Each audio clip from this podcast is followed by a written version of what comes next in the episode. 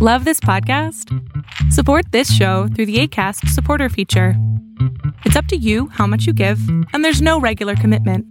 Just click the link in the show description to support now.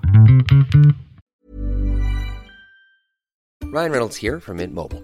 With the price of just about everything going up during inflation, we thought we'd bring our prices down. So to help us, we brought in a reverse auctioneer, which is apparently a thing. Mint Mobile unlimited premium wireless. Ready to get 30, 30, bit to get 30, bit to get 20, 20, 20, bit to get 20, 20, bit to get 15, 15, 15, 15 just 15 bucks a month. So, Give it a try at mintmobile.com slash switch. $45 upfront for three months plus taxes and fees. Promo rate for new customers for limited time. Unlimited more than 40 gigabytes per month. Slows. Full terms at mintmobile.com.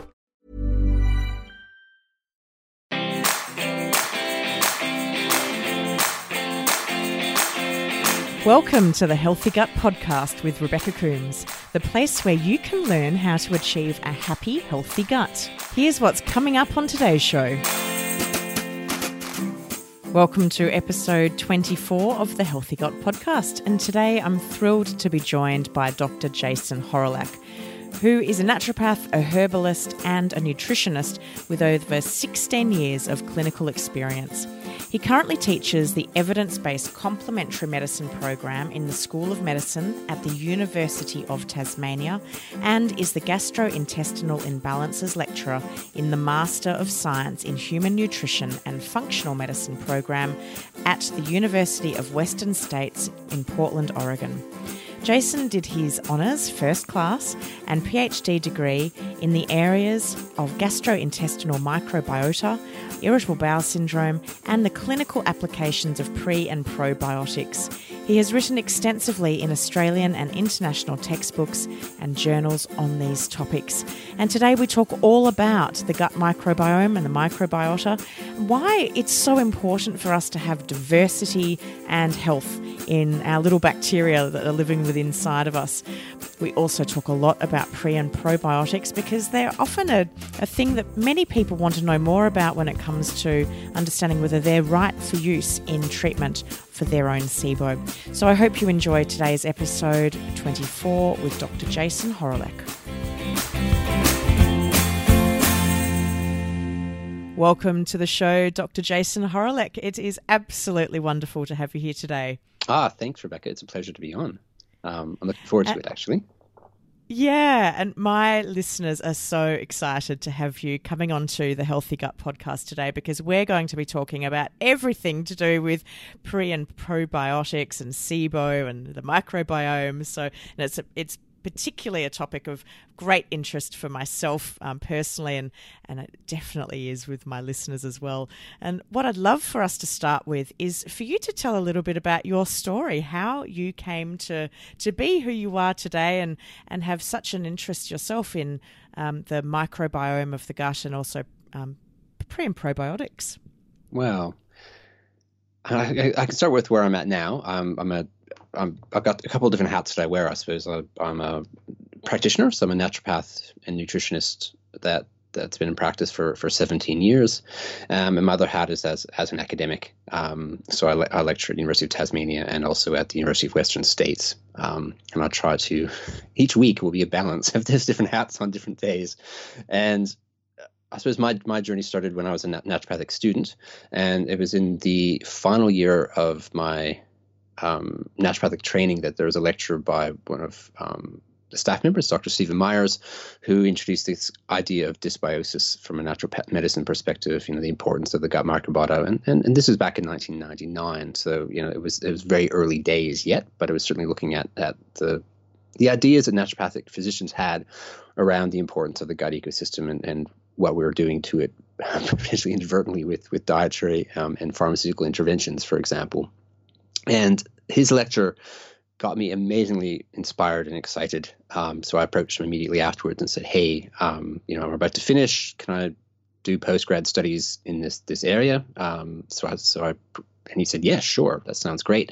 So then we moved on to do my honors degree and then my, subsequently my PhD um, in the early 2000s. My honors started in 2000, which was 17 years ago, which makes me feel a little bit old now. Uh, um, and it was essentially we were trying to find a condition that had dysbiosis as an associated or, or as, a, as, a, as a causative um, or where dysbiosis played played a causative role, and irritable bowel syndrome sort of fit that that bill. So we said, okay, well, let's see what we can do, looking at the microbiota, and although it was called the microflora back then, and in irritable bowel syndrome, and, and, and looking at, at how imbalanced it was, and then looking at tools that could um, readjust that balance. So we started investigating, or I started investigating probiotics and prebiotics, which was something that I was not really familiar with, or, or only um, on a very surface level from my naturopathic training at that point in time and also herb medicines that, that we could use to alter that ecosystem in, in, in, different ways to help it rebalance. So that was sort of the the the goal of our of our research was seeing how we could we could use those tools and, and reviewing the research around all those tools and how they can modify the microbiota, specifically in gut conditions like IBS. Mm, and um, I think the world is a, is a, is very grateful for the fact that you uh, had such a great interest in it and, and the work that you do today. And what I think would be great for us to start, and literally starting at the start, is if you can give the listeners a bit of an overview of what the uh, why we need to have this diversity of bacteria living in our digestive system, what it's there for, um, and what dysbiosis actually is. I know when I first got diagnosed with SIBO, I was hearing this term and I thought, I have no idea what that actually means. So, if you can also explain what dysbiosis means in, a, in uh, simple terms. Yeah, dysbiosis, I think, in, in, simple terms, would be just an imbalance of bacterial and bacteria and, and primarily bacteria, but it could be other microorganisms within the, an ecosystem. So um, that could be the wrong ones growing at the wrong spot, um, or the you know, too many of different of, of particular species growing at the wrong spot, or an imbalance of, of of, of species, so you'll have too much of one or two or two and too few of the other would be probably very simple simple ways of describing that. And we're now tying dysbiosis in with a whole range of conditions that are well beyond what I originally envisioned when I started this area back in 2000. You know, um, we were looking at gut conditions almost exclusively. You know, so inflammatory bowel disease, irritable bowel syndrome. That was most of what the research was done on in terms of dysbiosis, whereas now we're linking in with type 2 diabetes and metabolic syndrome and obesity, um, depression, anxiety, autism, um, as well as, as as as gut conditions, the ones that I mentioned before, but also diverticular disease and chemotherapy and radiotherapy induced diarrhea. There's a whole bunch of things now that are being tied in with with dysbiosis, and I suppose in some respects the the pattern of dysbiosis is different um, between those different disease states, and perhaps on an on individual level within patients with, with, with those disease states, but you tend to see sort of patterns um, that occur within specific disease types.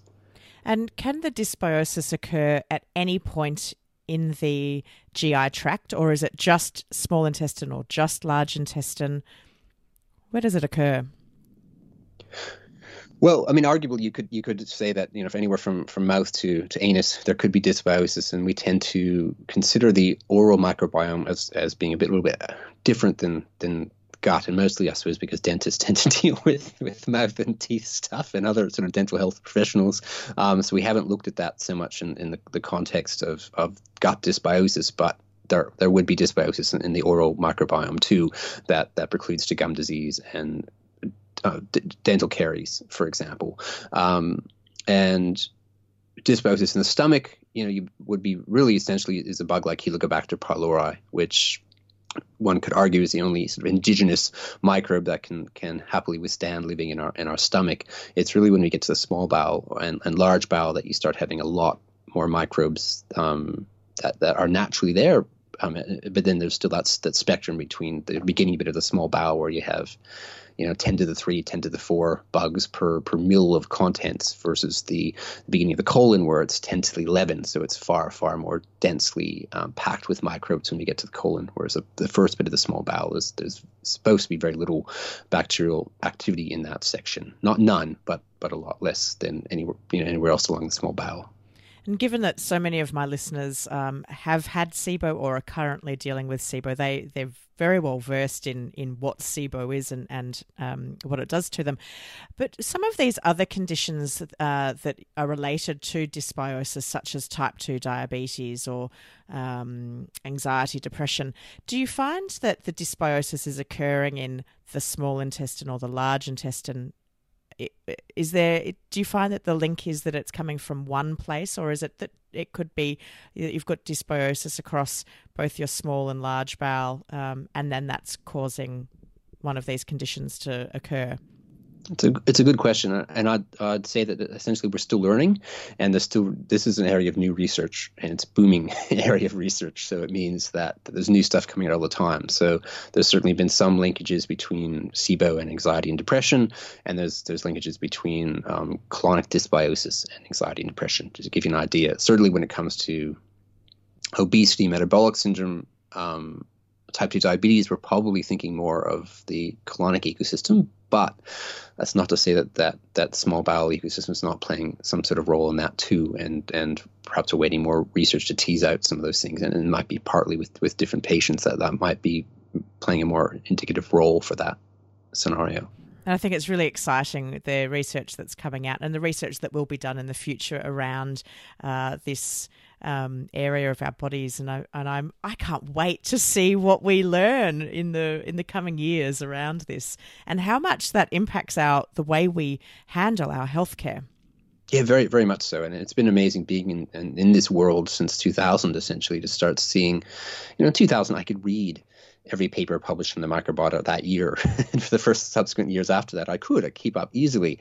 Whereas now, the, the area is just booming, um, and, and it's and it's an exciting bit, but also as a as a as a clinician slash researcher, it's uh, not necessarily as easy to keep your head in, in up to date um, as it once it once was because there's just so much research that's coming on, and that but I think one of the biggest shifts that's occurred is perhaps that an appreciation for the importance of the microbiota.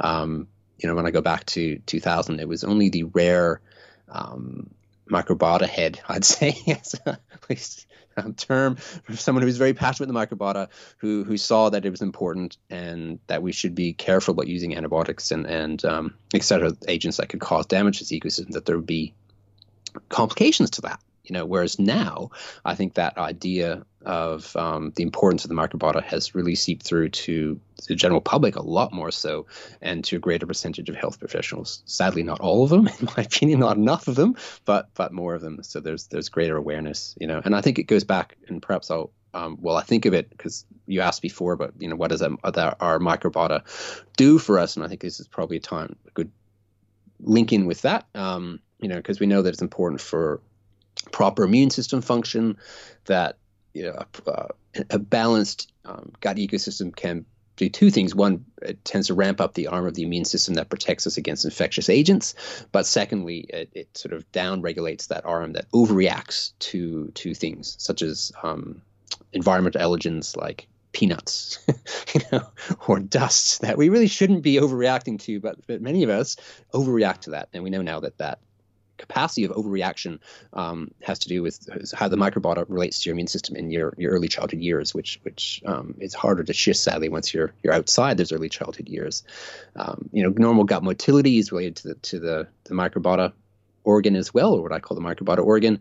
They've done lots of funky experiments back in the 60s and 70s where they managed to you know eradicate the microbiota of, of mice and rats and just observed what would happen um, and certainly one thing that happened was gut motility slowed down pretty dramatically, um, as well as immune system function decreasing dramatically too. To give you an idea, you know the microbiota improves our nutritional status by by increasing our, um, production of B vitamins. You know, folate, vitamins B1, 2, 3, 5, 6 are all produced in, in significant amounts by your, by your microbiota and, and absorbed. And we also produce a bit of B12, but sadly at a, at a point that's essentially beyond um, or absorption, unless you've got SIBO, in which case you can absorb some of that B12. Um, but there's obviously trade-offs that you get with that a bit of extra B12. Um, you know, vitamin K also important, and also just even your energy, your daily energy needs are met by your microbiota, and even Westerners will make 10% of their, their daily energy needs are met by by colonic fermentation, um, and and that goes up as the fiber content of your diet goes up too. What are some of the signs? Uh, and I, I must admit, I don't think I hear from many people that have a healthy microbiome living in their system because they're generally they're people that have SIBO, so they're normally experiencing all sorts of symptoms. But what would a healthy individual look like? What a what's their life like? Oh gosh. well, I think because of the fact we're, we're connecting that microbiota a healthy microbiota with with with healthy everything else, and that I think that area of research is just building and building. Um, that you would argue that they'd be what's right what's the right word of describing it, but in the in the right zone metabolically, so they're not no, no issues with blood sugar regulation, no issues with with weight gain, for example. Um, that their mood would generally be be in a healthy state, they'd be less less perturbed by by stresses, for example. Um, I think those would be some of the key things that you'd see, as well as the lack of of autoimmune disease, the lack of gut symptoms. You know that that you should be able to eat you know a big pile of of um, let's just say legumes for the sake of argument, and you just have more flatulence. that would be the, the normal outcome, the ideal outcome when things are are are in balance. But but when things are not in balance, then you can get you know bloating, distension, cramping, pain, diarrhea, or other symptoms that can go with with some of those things. So so with lack of food reactions, lack of um, allergic reactions would be signs of a, a healthy gut ecosystem and and even a healthier gut ecosystem in those early years because I think that seems to be what the research is pointing out is that disruption to that early colonization um, process or that early immune system microbiota interaction seems to have lifelong effects in terms of allergic diseases. The, the, epidemic that we see of allergic disease now is being tied by many researchers to that. The lack of, of training that, that's supposed to occur between you know between birth and the age three um, with the microbiota turning turning down that that um, reactive aspect of your immune response. And what are some of the symptoms? Um, are there sort of early warning signs of a microbiota that's starting to be less than optimal? Uh, well, I would tend to think, obviously, my, my, my lean is, is, along the gastrointestinal um, disease tract, and, and I would say that some of the symptoms like bloating, distension, um, discomfort would be signs that something is perhaps not not quite right, and particularly if if it's you, you tie that in with it with the acute onset scenario too, where and you see this there's lots in clinical practice where never been well since um, course of antibiotics, or never well since uh, chemotherapy, or never well since uh, traveler's diarrhea when they went to Bali or Mexico or something like that. And it's like, okay, that's obviously caused an acute dysbiotic event um, that's had long lasting implications.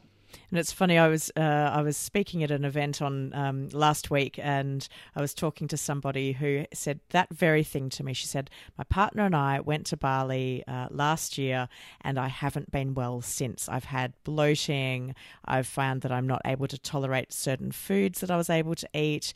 Uh, you know, I think something's happened to me. And I said, well, quite often traveler's diarrhea or picking up a food yeah. poisoning event is often um, a very common precursor or, or cause for something like SIBO to develop. Yes, yes, and and and certainly there's that that umbrella term post-infectious irritable bowel syndrome, of which some of those would have SIBO, and some of them would be colonic dysbiosis with with um, in, inflamed nerves in their gut. And I think to me that's certainly where I'm thinking from is that these infectious agents or even antibiotics we know now cause long lasting gut inflammation. Um, and sometimes the nerves just stay hyper, stay inflamed, stay hyperreactive to stimuli. And that's part of the problem as well as, as gut integrity that, that can be affected by the initial infection, in that case, like traveler's diarrhea, but um, then not heal up quite right because of the, the, um, longer lasting dysbiosis that can occur. And, and we know that can get worsened when people take get traveler's diarrhea, and then whilst they have it, take a course of antibiotics that increases the risk of of post-infectious irritable bowel syndrome by five times or something like that. It's absolutely massive increased risk of, of long-term gut dysfunction if you take antibiotics when you have a case of traveler's diarrhea, you know, um, and sadly that information is not not out there either, um, which means that people inadvertently are causing themselves harm thinking they're going to help themselves. Wow! Oh my gosh! I'm just thinking of the many times when I've uh, I've done some very big trips where I'm traveling for three plus months at a time, and you'll go to the doctor to get your jabs, which you need to have in order to get access to certain countries, and they will every time I've been given a box of um, antibiotics and told if you get uh, traveler's diarrhea, take these. And this was all before I knew about SIBO. Um, so I was very uneducated in the world of the, the health of the gut and what to do. And sure enough, I'd every single time I traveled to a less developed country, I would get um, some form of food poisoning or, or, traveler's diarrhea. And like a dutiful patient, I would take my antibiotics. And listening to you say that that can often make it worse, I'm just thinking, oh, no wonder I've ended up in such a poor state, my poor little gut.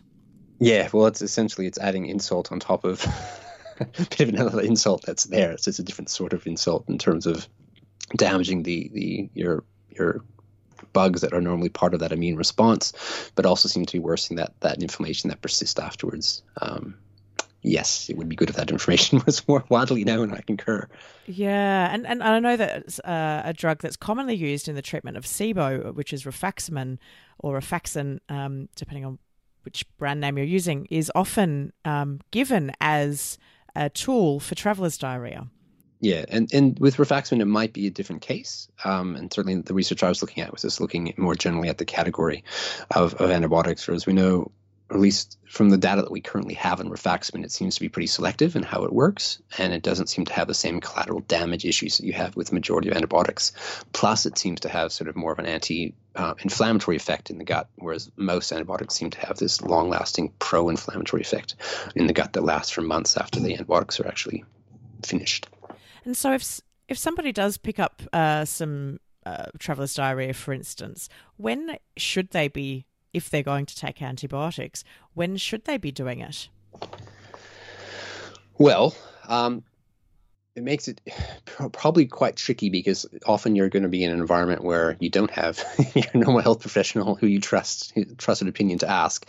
So you're going to be reliant on on physicians in that that the country that you're in um, and and their opinions on on treatment, and they'll generally try to be on the more conservative side um, and probably prescribe them at a different point than I personally would, um, and well, personally use them. I, I, perhaps would say. I mean, certainly from my perspective as a naturopath, I would recommend, and I do recommend my patients take, you know, particular herbal mixes with antimicrobial effects. But I choose my herbs that, are going to have selective ac- activity against the most common pathogens, but don't Im- impact the majority of our beneficial bacteria. So it's going to have a selective influence and then i get them to take those herbs at the first sign of, of the tummy being a bit a bit strange or um, after they've eaten some dodgy food and it just feels a little bit uh, not quite right, as I'm sure you've experienced too, Rebecca. I've, I'm a I've traveled heaps in Southeast Asia and I, I love the area, but you know, and I do love experimenting with food. But sometimes you go to a stall and you're like, oh, I wish I hadn't eaten there. That's a good time to take a dose of those herbs because they're not going to have that that sort of um, the collateral damage that are associated the same with the antibiotics would. Um, and I think for most in most situations, the, the research tells us that the the traveler's bug, will, diarrhea bug, will clear up without any help from anything at all. Um, anyway, so so it really comes to duration of time, um, and that, that a lot of research tells us the antibiotics don't actually shorten the duration of the the illness even if you do take them. Um, so I think that's the thing to keep in mind, and perhaps doing a stool culture to find out exactly what's there, um, if that's possible in that time moment, and you've got short enough time window to work out what is there, can give you the clearest idea of whether it's worth treatment or not.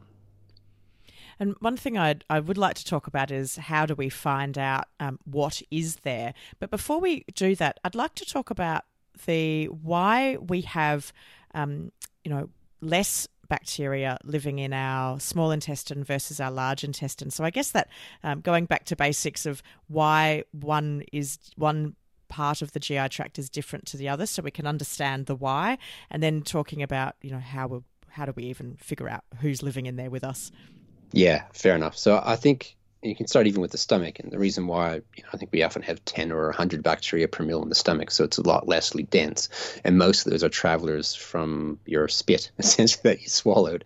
Um, so they come from the oral or cavity down into the stomach, and it's essentially the stomach we know is a strong pH that tends to inhibit microbial growth. So you just it's just and, and, it's also quick transit time, so there's not much chance for bugs to stick around. Um, they're being sloshed around in you know pretty strong acid environment, and they move on to the small bowel. And that first bit of the small bowel, you know, you're getting this very acidic. Um, gastric contents coming initially, but then there's also pancreatic digestive secretions and bile from the liver that come through, all three of which you see as having antimicrobial properties. And the small bowel is also quite highly um, populated with with um, immune immune cells and lymphoid tissue as well, which means that we're constantly producing things like um, defensins and cathelicidins, um, secretory IgA, all of which helps maintain a certain low level of microbial um, growth in that area, in addition to this digestive secretions. But on top of that, we have a relatively quick transit time. You know, between know, food hitting your small small intestine to coming out the other end, it's you know it's usually on average about 90 minutes from from oral cavity through to, to the first bit of the colon. So it gives you an idea of how quickly things. So it might be 60 minutes or something in the small bowel bowel up, a little bit more um, on average. And it's a motility that that actually helps prevent overgrowth too, um, or, or or too much growth of bacteria in that environment, in addition to everything else that's going on. But that also gives you an idea that if other some of those areas are impacted, like if we take a proton pump inhibitor that stops our gastric acid, um, then that means that, that we're losing one of those a- aspects to it. If we have a uh, vitamin D deficiency, that means we're not producing some of the cathelicidins in the way that we should. That might mean we we're more prone to getting bacterial overgrowth, or low secretory IgA could be problematic.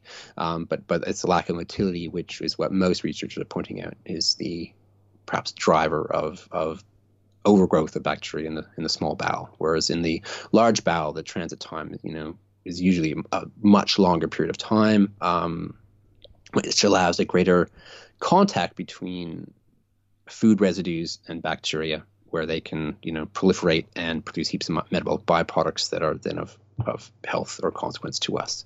And is there an average time that generally that, that, that transit time in the large bowel occurs? Well, I usually trace it back to a whole gut transit time or bowel transit transit time when I'm out talking to my patients. So I'm looking from you know oral when you swallow the food to when it comes to toilet bowl, so like a mouth to toilet bowl transit. Um, and I'd say ideally you want it to be between 16 to 24 hours would be ideal.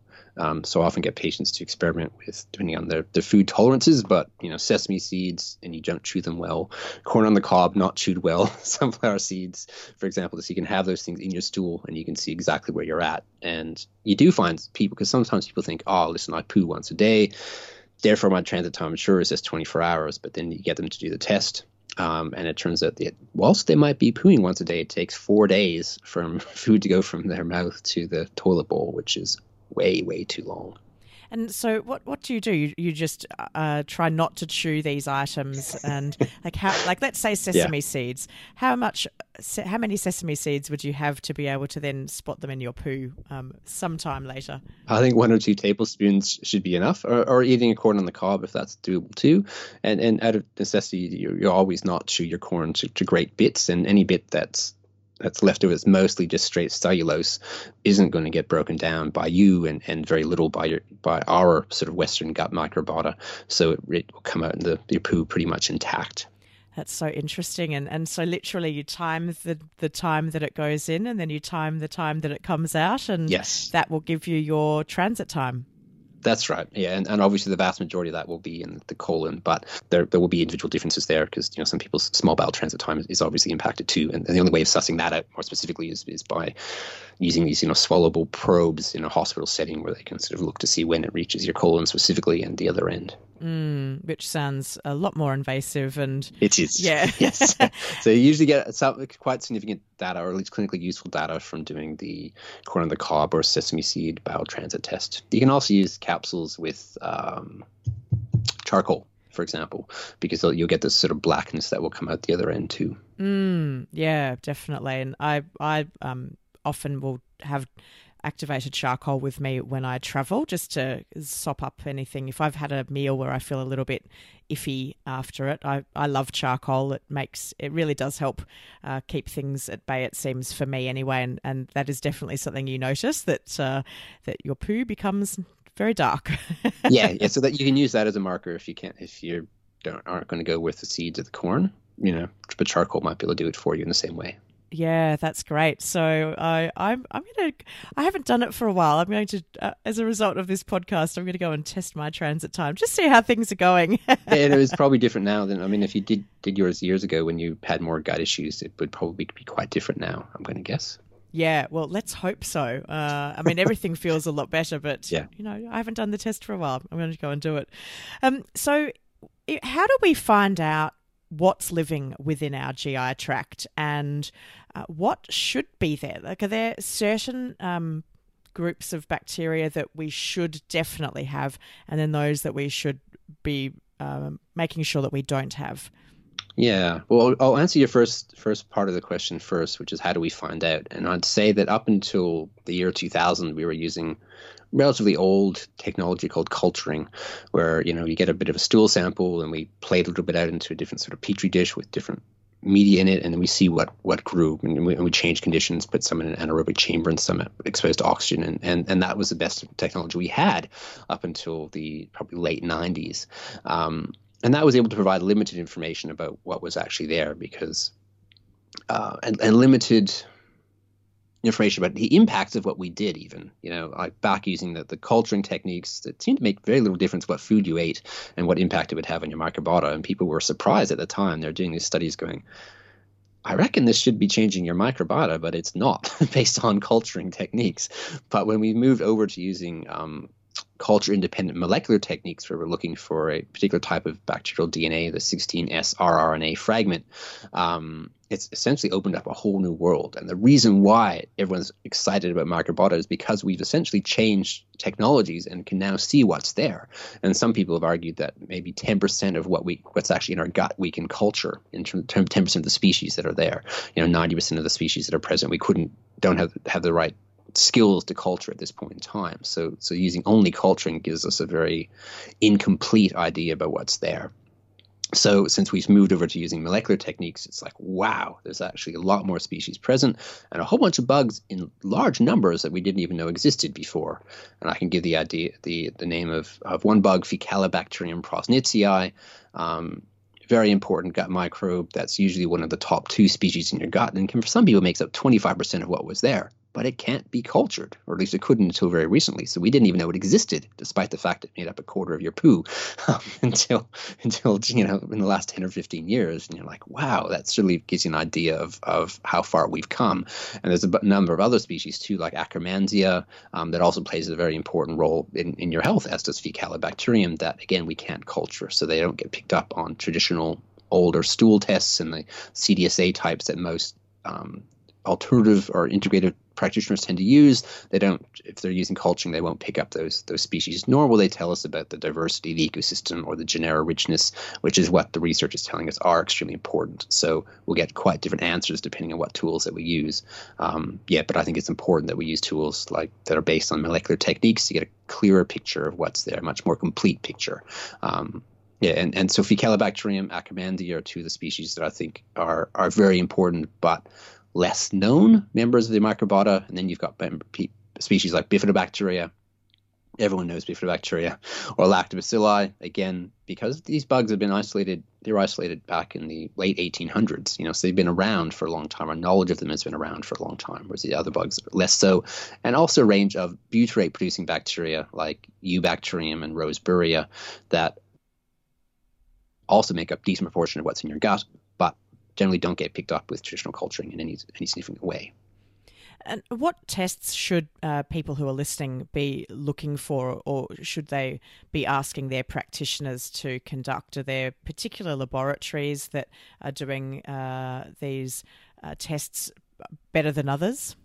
Well, I think there's, there's, different different laboratories using different technology might be the better way of, of putting it, and there's still a number that are using the the old culturing techniques which rely on on live bug reaching you know going from your essentially your anus to, to the lab um, to lots of different environmental conditions in, in, intact they're relying on that scenario um, and then they, they're only able to pick up certain percentages of what's there and, and and it can also provide some useful data too about whether potential pathogens are there or not there in, in, culturing and whether those pathogens are sensitive to certain natural or synthetic antibiotics. So there's still a role for that sort of aspect, but you're certainly not going to get a, a comprehensive picture of what the ecosystem is actually like or what most species are actually like. You know, I was looking at one of my um, molecular culture independent molecular test results the other day, and there's you know 70, 78 species that are actually picked up, um, and a whole range of different percentages, and it gives me a much bigger picture of what's there than just looking at 12 species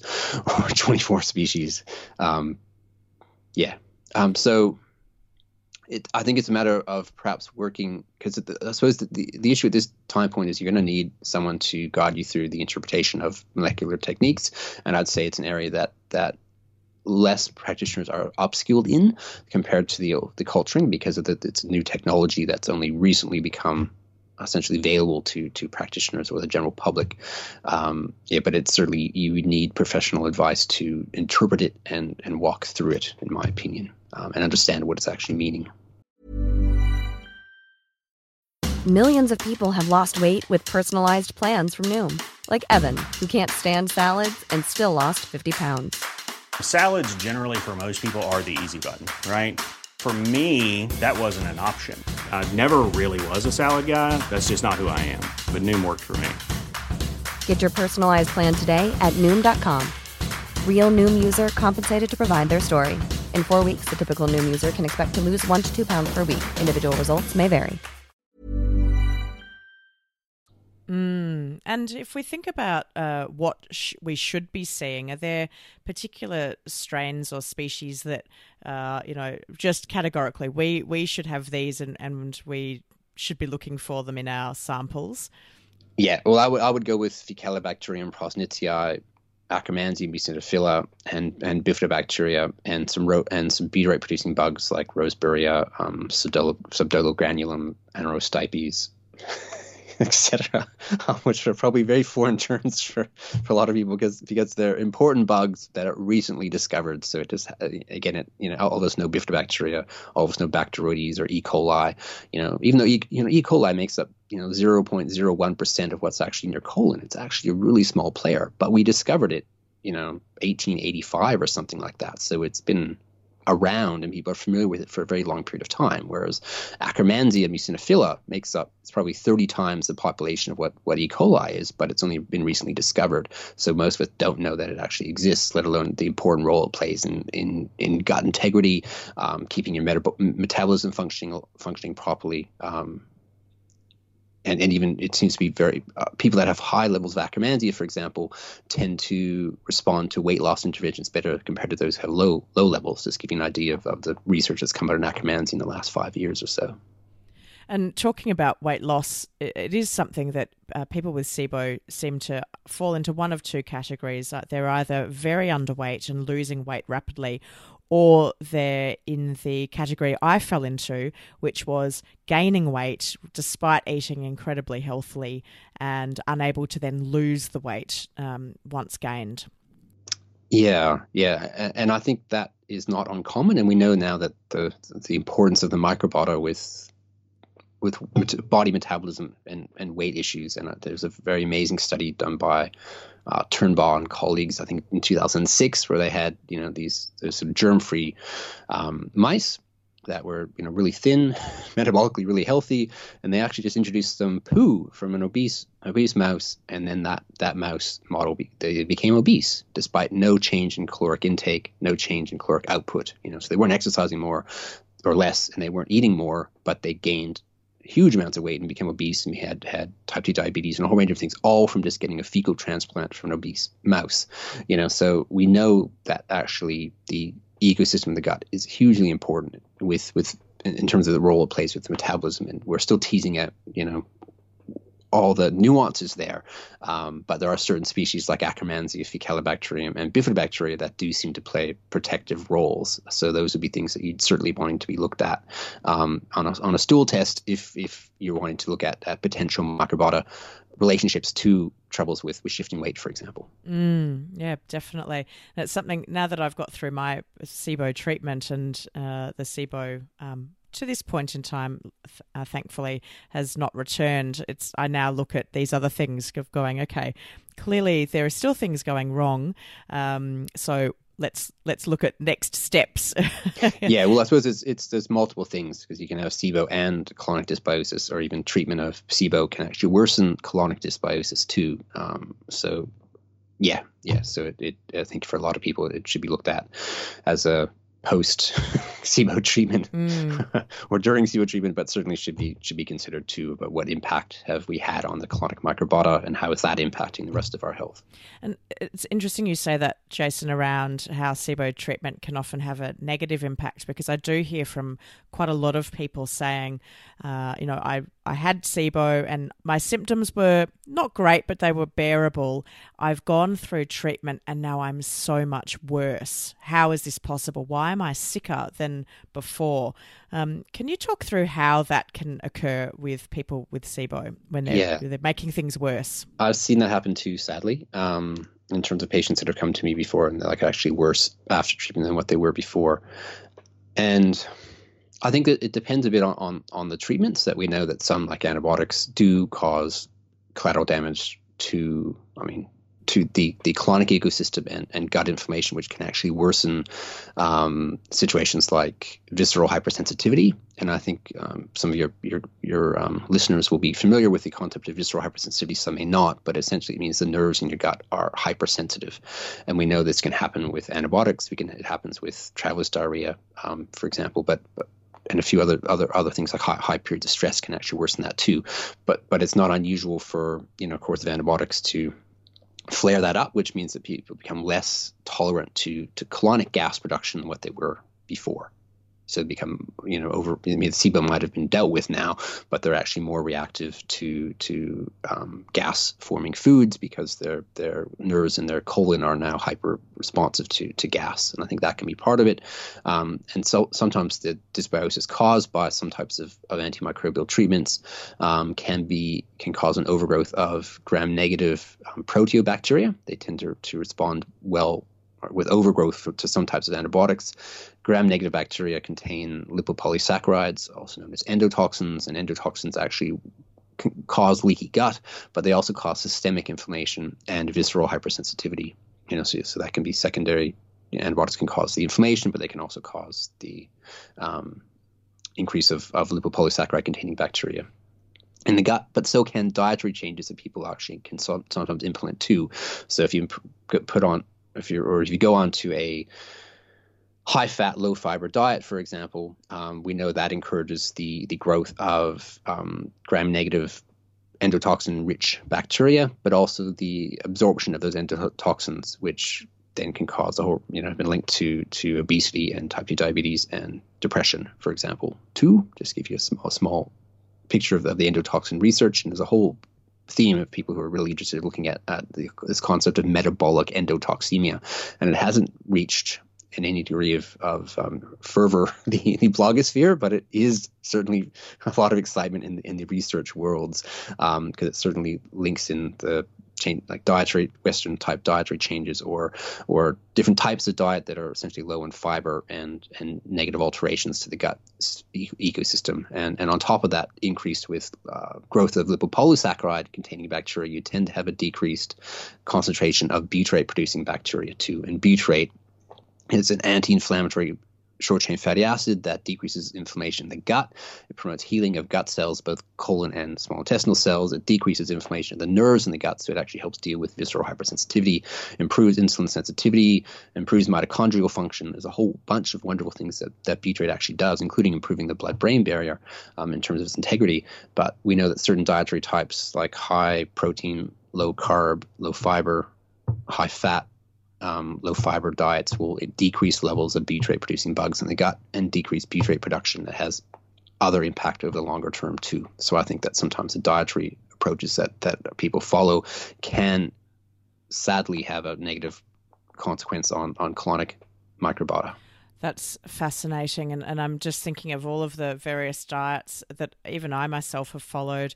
I think of the ketogenic diet, which is very much high fat, low um, and protein and, and, and uh, low carbohydrate, low fiber. Even many of the SIBO diets that people follow are very much in that realm. Um, what, what do you do when you're working with um, people with SIBO in terms of their dietary the dietary guidelines. And because diet is something that is so it is such a topic of uh, emotion and passion for people because it is something that they feel Yeah. that they can control. And also generally people can see that they'll eat something and they have an immediate reaction to it. So there's they can i think for many people they feel that they're they're very linked in with nutrition or diet. And um, and how they're feeling. So they want to be very much in control of that. Um, what do you do with your patients around what they eat when, when you're treating them with SIBO? Okay, I mean, I, I would say that probably in, in the spectrum of practitioners, I would be one of the least restrictive diets or prescriber of diets. Um, I'm pretty I think because of my research, doing my PhD and, and all that year of research, those years of research looking at the wonders of the of the colonic microbiota and the colonic ecosystem, I'm pretty hesitant to to use any intervention that's going to significantly harm that ecosystem unless it's really needed. Like you know, antibiotics save lives, they save limbs. You know, like there's times where they're by far the most needed intervention. And and even with, with dietary things too, there can be times for more extreme dietary, um, what I would perhaps call more extreme dietary approaches that have collateral impacts on the on the ecosystem. But I'm pretty loath to use them, um, at least if at all, or at least not for the first long while of treatment. Um, and probably the, the most extreme I would go, which is probably not that extreme, is a low FODMAP diet. Um, and when I do testing for SIBO, I always I generally test for three sugars. I do glucose, fructose, and lactulose, and we get an idea whether people are actually reacting to fructose or not from that. Because you'll be surprised a number of times where people actually don't actually. Um, the fructose isn't actually feeding their SIBO bugs, for example, whereas other times it is. So that can help give you a bit more fine tuning with with dietary um, suggestions and, and and and fine tune the restrictions that, that you're actually implementing dietary wise. Um, but I'm also aware that a low FODMAP diet we know decreases levels of Faecalibacterium, Akkermansia, bifidobacteria, lactobacilli um, over time too is what the research is suggesting too. So I'm aware that you know, the short term, that's not such a big concern. I eat just for like six weeks, or I use prebiotics um, or selected prebiotics to actually help offset that because I know that that those species are going to be whacked around by this diet. I'm going to supplement with with specific fibers that are generally well tolerated that feed those specific bacterial species that are that are knocked around by a low FODMAP diet, for example. And you could do a similar thing with the ketogenic type diet, um, although you might, might might take a bit more work at working around. I mean, there's a there's an animal study just published um, a few months back that described the ketogenic diet as, as an antimicrobial treatment um, for for gut, gut dysbiosis because it had such a huge impact on the ecosystem. I thought that's you know not necessarily a positive thing for, for a lot of patients. Mm, that's that's so interesting, and and I'm thinking of the people that I uh, have contact with who will often say to me, "I've been following this diet for three years, five years, uh, you know, long, long periods of time," and and I do. Uh, I've often thought, "Gosh, what impact long term are we having on our on the, the health of our gut?" Yes, and the the species living within it by restricting our foods. And and I hear also from many people who are down to five foods. They're eating chicken, some carrots, uh, maybe some some plain white rice, and they and that's all that they're doing. And so, in, for those people that are that perhaps have been on something long term or are right back to uh, just a handful of foods, what's your advice on how to start to ex- expand the the um, the diet that they're, they're following? And obviously what can they do to assess the health of their gut? Yeah i mean i think cases like that are, are a perfect time to to use a molecular stool analysis to, to see what's actually there. And i wouldn't recommend uh, an old fashioned culture because they're not going to be sent enough to pick up what we're actually looking for, nor will they even look at the species that we're particularly keen on, like Akkermansia and Faecalibacterium as as main ones.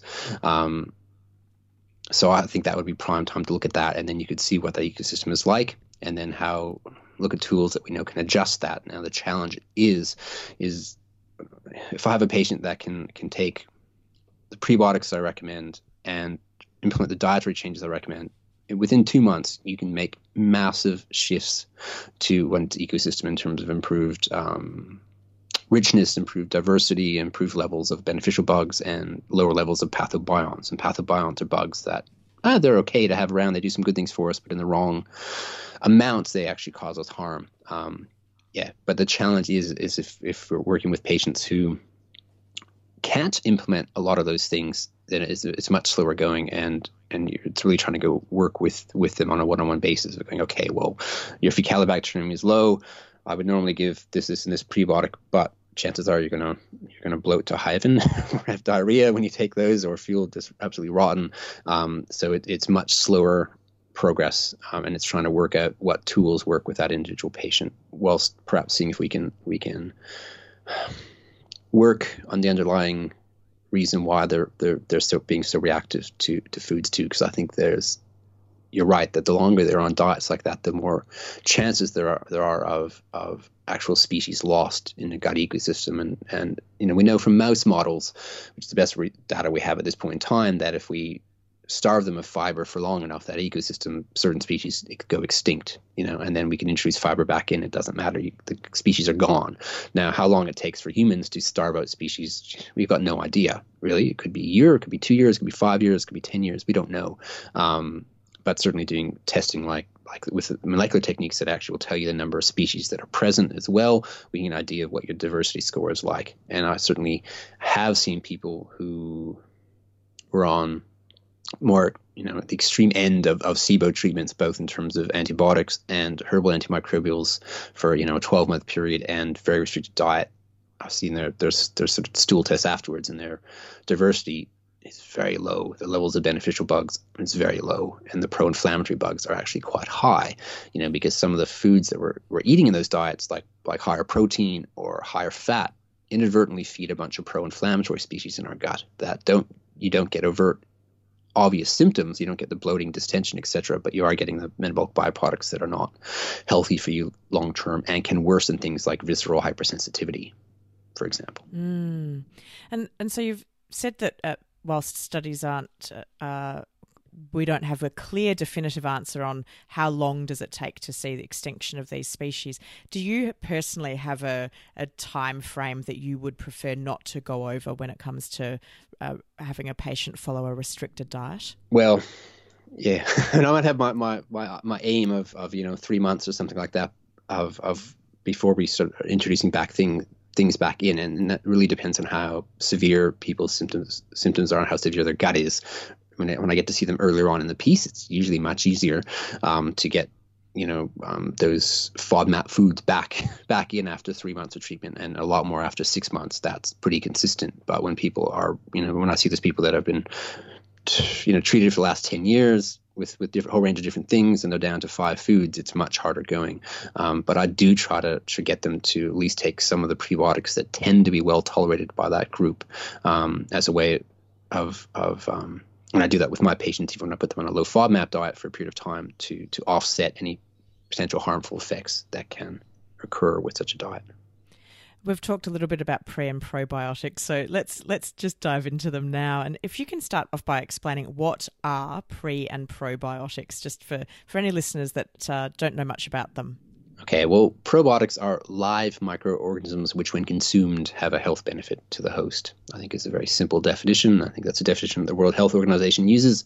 And prebiotics are selectively fermented tend to be fibers that that increase levels of certain bacterial species again to benefit host health. And I think that most people have some idea about probiotics in terms of what they are, but the term prebiotic is is over casually used, and people refer to all sort of dietary fibers as, as prebiotics, which they don't actually meet the definition of selectivity um, that you can actually get with with prebiotics. Like if I have a patient with uh, who shows on a stool test with low Faecalibacterium and low bifidobacteria, I can give them lactulose and it will increase Faecalibacterium and bifidobacteria, you know, pretty pretty consistently. And it's like, ah, you know, so it's having very, and research tells us that too. They have, have fairly select, selective effects, at least in the shorter term. Long term, they tend to improve overall diversity in a very beneficial way. Mm. And so, do people need to? Would you? Would the first step be to determine what is in their gut? Uh, through a, a um, through analysis before prescribing what pre and probiotics that they should be taking? Um, you, you, obviously have a chance to be more specific and more targeted in your approach um, when you know exactly what's there, what percentages they are, and how we can, you know, what tools we can use to then modify that. Um, but I don't, and I think it depends on on the background of the person. And you know, the average Joe Blow off the street or or Jane Jane Blow in this case, it most likely be women who will be interested in this sort of information and actually making the, the relevant dietary changes, etc. Um, then I think it's actually quite fun to to I mean if with the with the I think I suppose it depends because I'm going around in circles a bit here, but the prices the price of and costings of these tests have actually come down considerably, at least for the the microbiota molecular techniques that are can be around, you know under under $150 to find out exactly what's there. So that makes it actually much more achievable to to assess where you're at now and also do follow up to see how things have changed. Back in, when you're paying you know four or five hundred or seven hundred dollars for a stool test, made it much more challenging to for people that weren't you know had a lot going on with them to even pay for the tests. Um, and two, follow-up testing was you know much more challenging to deal with. Whereas with the molecular techniques being a much more cost-effective way of of seeing what's going on, then it can be a useful tool for even just the average person who's interested in their health to do, um, and then get a chance to see what's there. But people that don't have issues with their health can obviously, um, or have, I should say, don't have SIBO and irritable bowel syndrome can often play around with, with prebiotic supplements to to their heart's content with, with no no real risk of, of symptom flare ups, which you're probably going to get. So most people who are listening to this, I'm going to guess, have got you know SIBO from what you're saying or or irritable bowel syndrome type symptoms, and you've got to be a bit more cautious with with prebiotics because some of them are more prone to causing gas than others. So you you have to tailor things a bit more specifically for for your guts. So that therefore it can be useful to see what's there beforehand as well. Mm. And and that's something that I hear from people that saying that they're um, they're trying pre and probiotics and then they're having flares and it's making them feel worse. And what should they do? Um, and so I, my question is, at what point should we, we be looking at pre and probiotics in our um, treatment of SIBO? Should we be doing it at the beginning, in the middle stages, once we've cleared the SIBO? What how do you approach it? Ah, well, my approach will probably be different from from many others, but I use probiotics from from day one. I tend to use prebiotics from from day one too.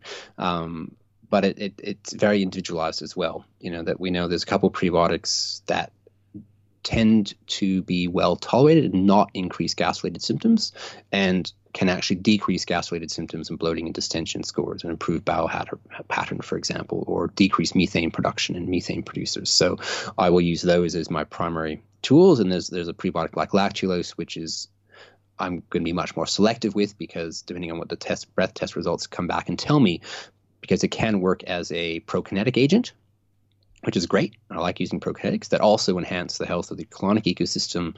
That also helps heal up a damaged gut. Um, so in the right person, lactulose can can be a wonderful therapeutic tool, but in the wrong patient, or the, or the, patient that's not matched with well, it'll it'll worsen a lot of their symptoms. You know, um, so it has to be, be a bit more tailored. So so for me, I definitely use probiotics and prebiotics initially um, as part of treatment, and I use my my probiotics very selectively too. In that um, for for desired aim. So you know, so I have someone who's you know, constipation type IBS or methane predominant SIBO, um, who've got very slow gut transit time, which is what we find out from doing that corn or sesame seed test, then I'll use a probiotic that speeds up gut transit time. Not not all of them do that, but uh, there's a handful of strains that do do that. So I'll use those ones, and sometimes just that simple thing will make a massive, massive difference to that person's state of health. Um, so I think when probiotics are chosen well, to match the patient and their their health condition, um, the chances of of having flare ups or worsening symptoms are dramatically reduced. They still occasionally happen with very sensitive patients, but they're, they're most of my patients actually tolerate both the pre and probiotics that I recommend. And it, it starts getting more complicated when you get to the, those patients that you mentioned before who are eating five foods and have been unwell for a long time.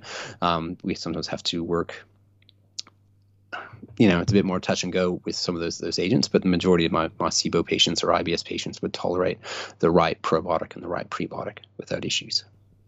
Do you recommend that people um, go and try uh, pre and probiotics on their own, or should they be working with a practitioner to uh, tailor the, the treatment?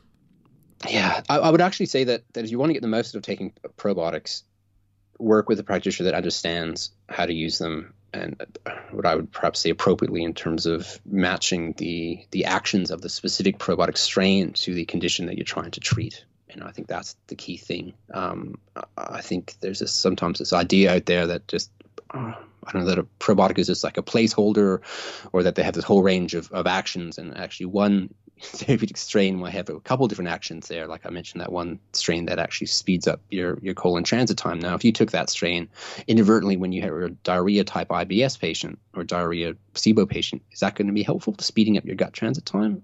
Obviously not. You know, so I think and if you don't know that and you're just random bu- buying random products off the shelf, then I think that can be problematic. And there's greater chance of of choosing one that one the strain doesn't actually match your indication well at all, or could exacerbate your your scenario. And and two, we know from market basket surveys done around the world, although none have been done in Australia specifically, but around the world, that that some supplements don't contain the strains that they're even supposed to contain, and there's perhaps differences within brands. So if you're going with getting expertise from someone who's, who's got the training, they might be able to, to, to point you to the products that use well researched, well characterized strains that are far, and the companies that, that use those strains are far less likely to have um, contaminants, for example, or and actually meet their label claims. That's what we do know from research around the world. What's your advice to people? And sadly, there are many out there that are, just don't have a practitioner in their local area that knows anything about SIBO or or knows much about things like pre and probiotics.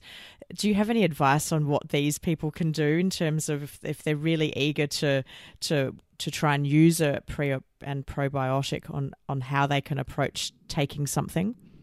That's a good question. Um, and I would still think trying to make contact with with practitioners who do have that that knowledge would be the good first step, and that might mean doing Skype consults or phone consults or traveling for the consult. Um, sadly, um, to to actually find the people with the right background and right knowledge to help guide you through that. Because as, as I'm sure you've said many times, is that you know SIBO is a relatively new diagnosis. You know, it wasn't part of my naturopathic training in the late '90s that this condition even really existed, bar in people that had you know part of the small bowel removed. That was all we knew about SIBO up until the early 2000s, essentially. So there'll be a lot of people that just it wasn't part of their training, or they've heard little tidbits of it. So I think you're better off trying to find people that have the expertise to to help you through what what you're going through and who have the knowledge to know what you're going through. It's interesting you say that. I had a, a, an email from somebody just very recently at her wits' end, and I just wanted to reach through the email and give her a big hug. Uh, she's based in the UK, and she was told in writing by her doctor that SIBO does not exist. It is not a recognised medical condition, and therefore she will not be treated for it. And the poor, th- I just felt for her because, yeah. uh, you know, we know it's a real thing. Um, and like, do you have any advice for people that perhaps are facing those kind of challenges where they've got practitioners who are saying it does not exist, uh, this is not a known condition, um, on on how they can just get through to uh, through that that phase and finding someone that can care for them? Well, I'd, I'd say contacting someone like you, and it's probably the support group that might come with with a healthy gut would probably help that. Um, so you realize that you're not necessarily alone. Um, and it's funny you say that story, and it reminds me um, or it's not it's probably sad, but it reminds me of what, what, was going on when I was doing my, my irritable bowel syndrome research back in, in 2000. Of you know, I interviewed you know probably a couple hundred people with IBS as part of my research, and the number of people that said that their doctors told them it wasn't real, it was all in their head, was still quite significant, um, and that had improved dramatically over the last sort of 10 years. And you think, okay, well, SIBO is probably at that point now too. Like, give it another 10 years, and this will be far less of a, of a it won't happen nearly as often as what it still is. Um, so, so first step is trying to find a, perhaps a community that someone can actually can relate to what's going on for you. And secondly, is trying to find a practitioner who's got the requisite ex- expertise and training to to be able to help you um, work through and listen to you. Too. I mean, this the fact that if you can speak to someone who actually listens and has an understanding of what's going on for you, that makes a huge difference to people. It really does. And and when they have practitioners who don't do that and say, "Oh no, it's all in your head. It's not real," it's it's a horrible experience. Mm. And you you, uh, you know my gorgeous naturopath Natalie, and one of the very first things she said to me when I walked through her door and burst into tears and just said, "I don't know what's wrong. I, am sick, and I, I'm sick of being uh, of no one believing me." And one of the first things she said was, "I believe you, and we'll get to the bottom of this." And that in itself was just so comforting and it gave yeah. me the emotional permission to believe in myself and to think that I wasn't going mad because I'd had multiple uh, doctors say to me that there was nothing wrong because it didn't show up on a blood test. Um, and so I think the emotional support that comes with finding people, uh, you know, like, you know, what we have with the Healthy Gut, and uh, there are plenty of other platforms out there where you can find people that know about SIBO and can be there emotionally for you is, is really powerful as a really powerful support to the recovery of, of this condition. Agreed. Yes. Yeah. Um, one of my last questions is if somebody is just using pre and probiotics, let's say they're, because I do see this a lot with people, that they've gone and bought some supplements or pre and probiotics, they're just giving them a shot because they're, they're desperate to try and find something Yeah. that works and it's causing a big flare. Um, what's your advice on what to do if they're, if they're really flaring up from it? Well, I mean, the first thing I think is is cessation, cessation of use. So stop stop using it and um, see how things respond from from that time point. Um, you know, that happens as a as a clinician who's been in practice for 17 years too. That you'll get people that react to a whole range of things that 95 percent of people don't react to as well. But the first thing you do is get them to stop taking what they they are, and then you're trying to look for for for cause. Is that the only thing that's changed? Is that the only thing you've introduced at that that time point? And again, they might want to get more advice from someone who might have more expertise in that situation too of going okay well was that the right thing for me? You know as i said if they happen to take a probiotic that speeds up colon transit time and gut transit time when they've got diarrhea then that's not going to be a, a wise thing. And there's probably not not an easy way of determining that from just like blogging or looking at blogs or looking at um, you know websites for example because the information on on probiotic labels won't necessarily be specific to help you with that either for that matter so you can't necessarily trust that information on labels which tends to be pretty generic rather than specific to the research done on that strain contained in that supplement Mm, Yeah. And I I know that my listeners will be wanting, uh, you know, a full list of every pre and probiotic that they should take. But I think that the important thing that you've mentioned here is to really work with a, a qualified and experienced practitioner that can work with your individual scenario rather than than us giving a list of pre and probiotics that people then may take, which may inadvertently make uh, not be the right ones for them. I think with, with probiotics, that's definitely the case. And even in the, the broader category of prebiotics, there are going to be some that, that are not going to be helpful and some that are helpful to the majority of people, but still, but they might be more helpful for methane type SIBO. So I still think you'll get the best out of your experimentation if you don't experiment so much and get advice and feedback from, from people that have guided others through it, ideally. Yeah, and in, and just in terms of how they come, uh, should we be having our pre and probiotics in foods, things like um, like you said, fibrous foods, or things like sauerkraut or uh, kimchi, or you know those other fermented foods, or cultured yogurt that you make yourself, or should we be having these in um, you know capsule form or powdered form? What's the best way of, of actually taking them? That's a big question. I think I think it depends on what you're trying to do too. In that, if you're just again a person with nothing necessarily wrong with you, um, who just wants to, to to have some sort of probiotic as a daily thing, then I think it makes sense as having having probiotic foods. You know, um, like that you can make yourself because wild ferments are exactly that they're wild. You know, I, I eat kimchi or or sauerkraut daily, not because I think it's going to have any specific targeted benefit, but just by having some of that you know those microbes tend to improve my immune response for example. You know so you get some benefit from having any sort of fermented food. Um, but if you're after a specific targeted action then i think you're better off using using probiotic strains that have research showing that they're useful for that action. And i think that's clear because you can have a whole range of studies being done showing that, that probiotic a b and c don't work for this condition but probiotic d does. So you know and that and sometimes you can have variation even within the same species that you've got different strains that will work. You know, there's Lactobacillus rhamnosus GG doesn't prevent urinary tract infections, but Lactobacillus rhamnosus GR1 does. you know, just small differences in genes turned off or on can dictate whether the strain is helpful or not for treating a specific condition. So when it comes to treating conditions, I think you should be using well characterized, well researched probiotic supplements. But if you're after just general health improvement, then I think having probiotic rich foods or microbe rich foods might be a bit more accurate way of describing it. Is, is a great approach.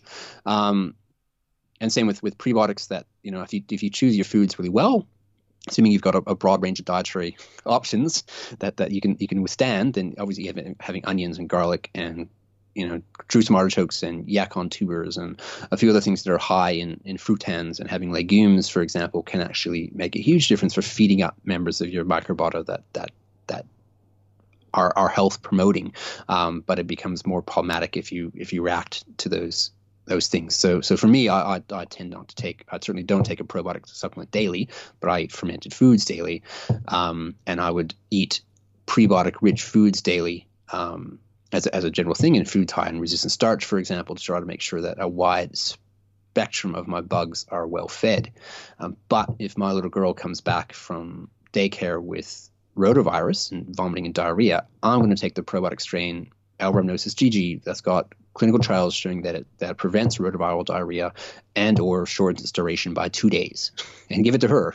For that. Matter not not play around with sauerkraut which may or may not contain a strain that has an impact on rotavirus whereas i know that genetically unique strain has got the actions that I'm after to to both bind to rotavirus, enhance secretory IgA production, both of which shorten the duration of the of the disease significantly. Mm, mm, yeah, and I think that's I think that's great advice. Really being uh, targeted uh, for the specific actions or outcomes that you want, uh, and then having you know things like fermented foods or um, you know, like sauerkraut or kimchi or kefir or whatever, uh, as part of just kind of general health. If you're yes. if you're in a place where you can be tolerating that, which many of my listeners are not yet.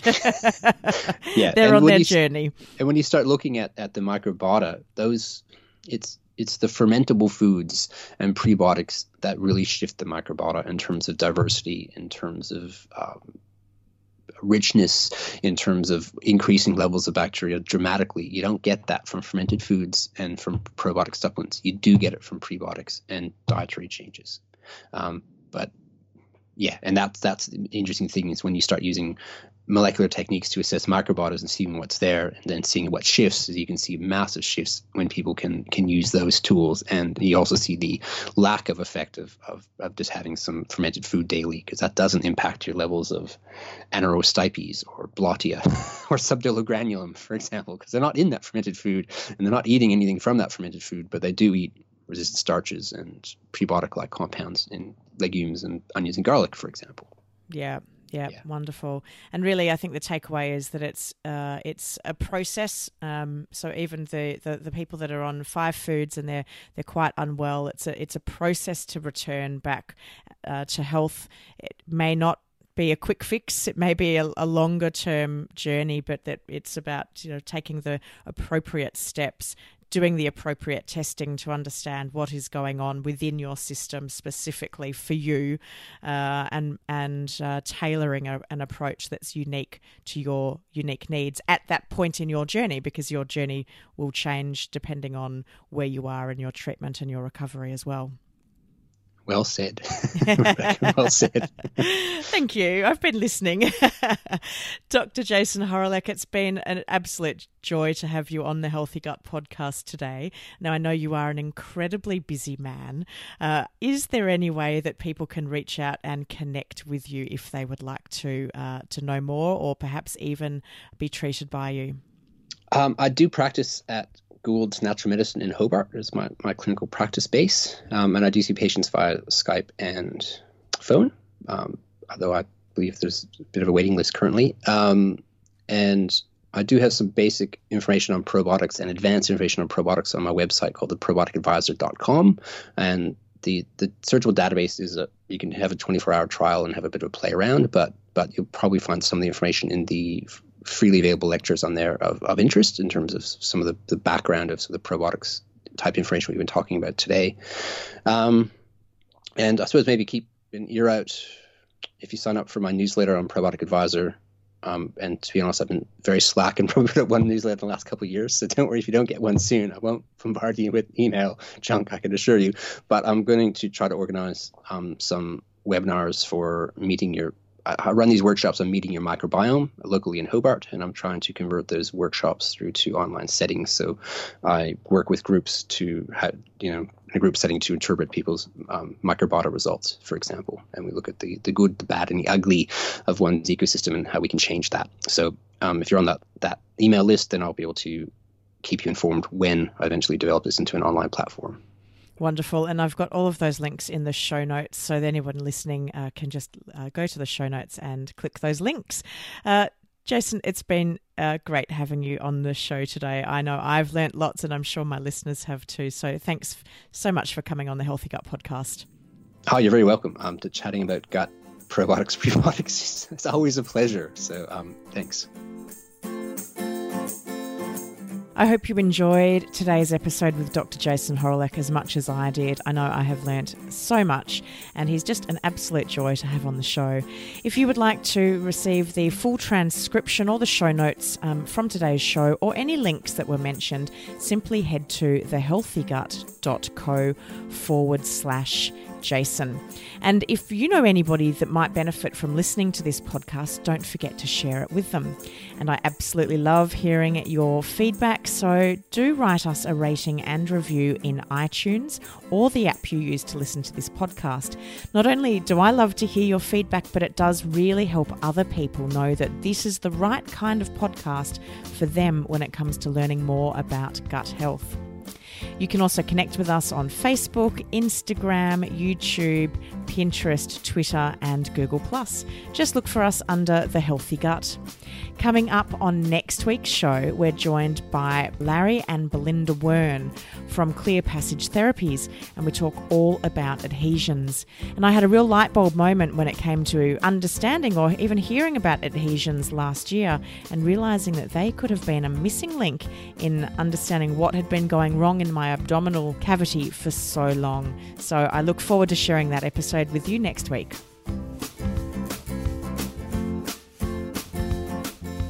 You've been listening to the Healthy Gut podcast with your host, Rebecca Coomes. To learn more about the Healthy Gut or our podcast, head to thehealthygut.co forward slash podcast. And as we are fully funding this podcast, if you would like to help support the continuation of this podcast so that we can continue to bring you future episodes, all you need to do is make a contribution at thehealthygut.co forward slash podcast. We would like to thank Belinda Coomes for the production, editing, and original music score of this podcast. To hear more of Belinda's music, head to soundcloud.com forward slash Belinda Coomes. The Healthy Gut podcast is a production of The Healthy Gut. Thanks for listening.